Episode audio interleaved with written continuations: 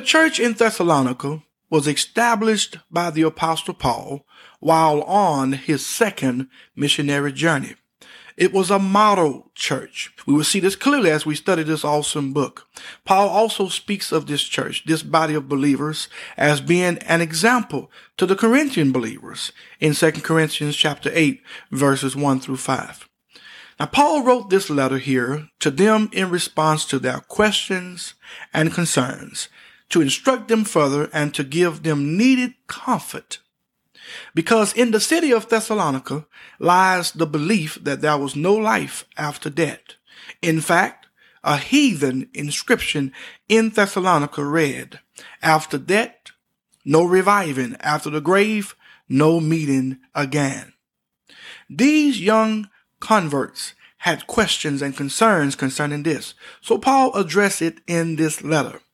Now, this epistle uh, has a threefold purpose. Number one, to keep these young saints rooted in the truth. Number two, to encourage them to continue to live holy.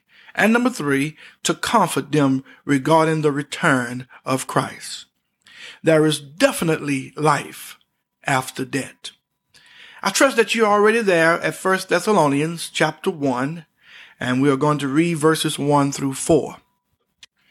And it reads, Paul and Silvanus and Timotheus unto the church of the Thessalonians, which is in God the Father and in the Lord Jesus Christ.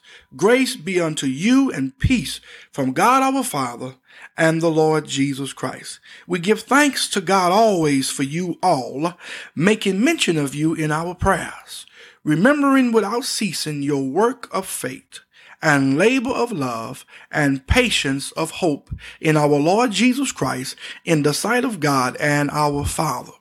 Knowing, brethren, beloved, your election of God. Now, Paul gives his usual greetings here. Grace be unto you and peace from God our Father and the Lord Jesus Christ. Now, Paul always gave thanks to God for this body of believers and constantly kept them before God in his prayers. You know, that's awesome.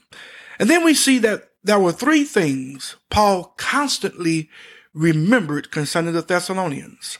Number one, their work of faith. Number two, their labor of love. And number three, their patience of hope in our Lord Jesus Christ. Now, verse three is a very powerful verse. It contains what I call the big three faith, love, and hope. Paul says this in 1 Corinthians chapter 13 and verse uh, 13. And now abideth faith, hope, and love or charity. These three, but the greatest of these is love. Listen, all believers in Christ are people of love, faith, and hope. Then he goes on to say in verse 4 knowing your election of God, we know that we were handpicked by God.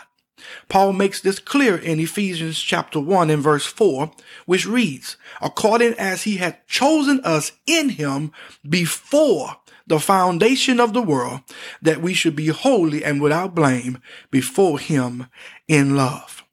We know that we were chosen by God before the world was brought into existence. Verse 5. For our gospel came not unto you in word only, but also in power and in the Holy Ghost and in much assurance, as ye know what manner of men we were among you for your sake.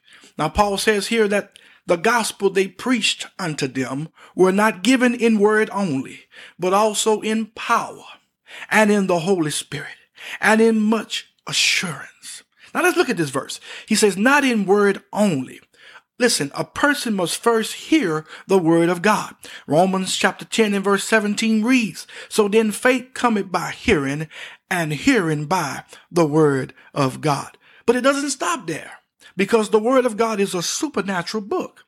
Without the Holy Spirit, the gospel is merely words. With the Holy Spirit, it is the power of God unto salvation to everyone that believes.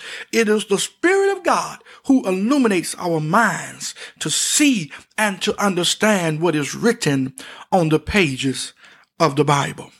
Verses 6 through 10. And ye became followers of us and of the Lord, having received the word in much affliction, with joy of the Holy Ghost, so that ye were ensamples to all that believe in Macedonia and Achaia. For from you sounded out the word of the Lord, not only in Macedonia and Achaia, but also in every place. Your faith to God is spread abroad, so that we need not to speak anything. For they themselves show of us what manner of entering in uh, we had unto you, and how ye turned to God from idols to serve the living and true God and to wait for his son from heaven, whom he raised from the dead, even Jesus, which delivered us from the wrath to come. They became followers of Jesus Christ. They received the word in much affliction with joy of the Holy Ghost. The affliction did not affect their joy. And because of this, they were examples to all who believed in Macedonia and Achaia. But not just to them. They were examples to the rest of the believers in Christ everywhere. Everywhere Paul went, somebody knew of the church in Thessalonica. The church in Thessalonica had a great reputation. In the midst of their affliction, they received the word of God with joy, turned from following after idol gods, and began to live joyfully for the true and living God, working faithfully for him while waiting on Jesus' return. Oh, that's all right.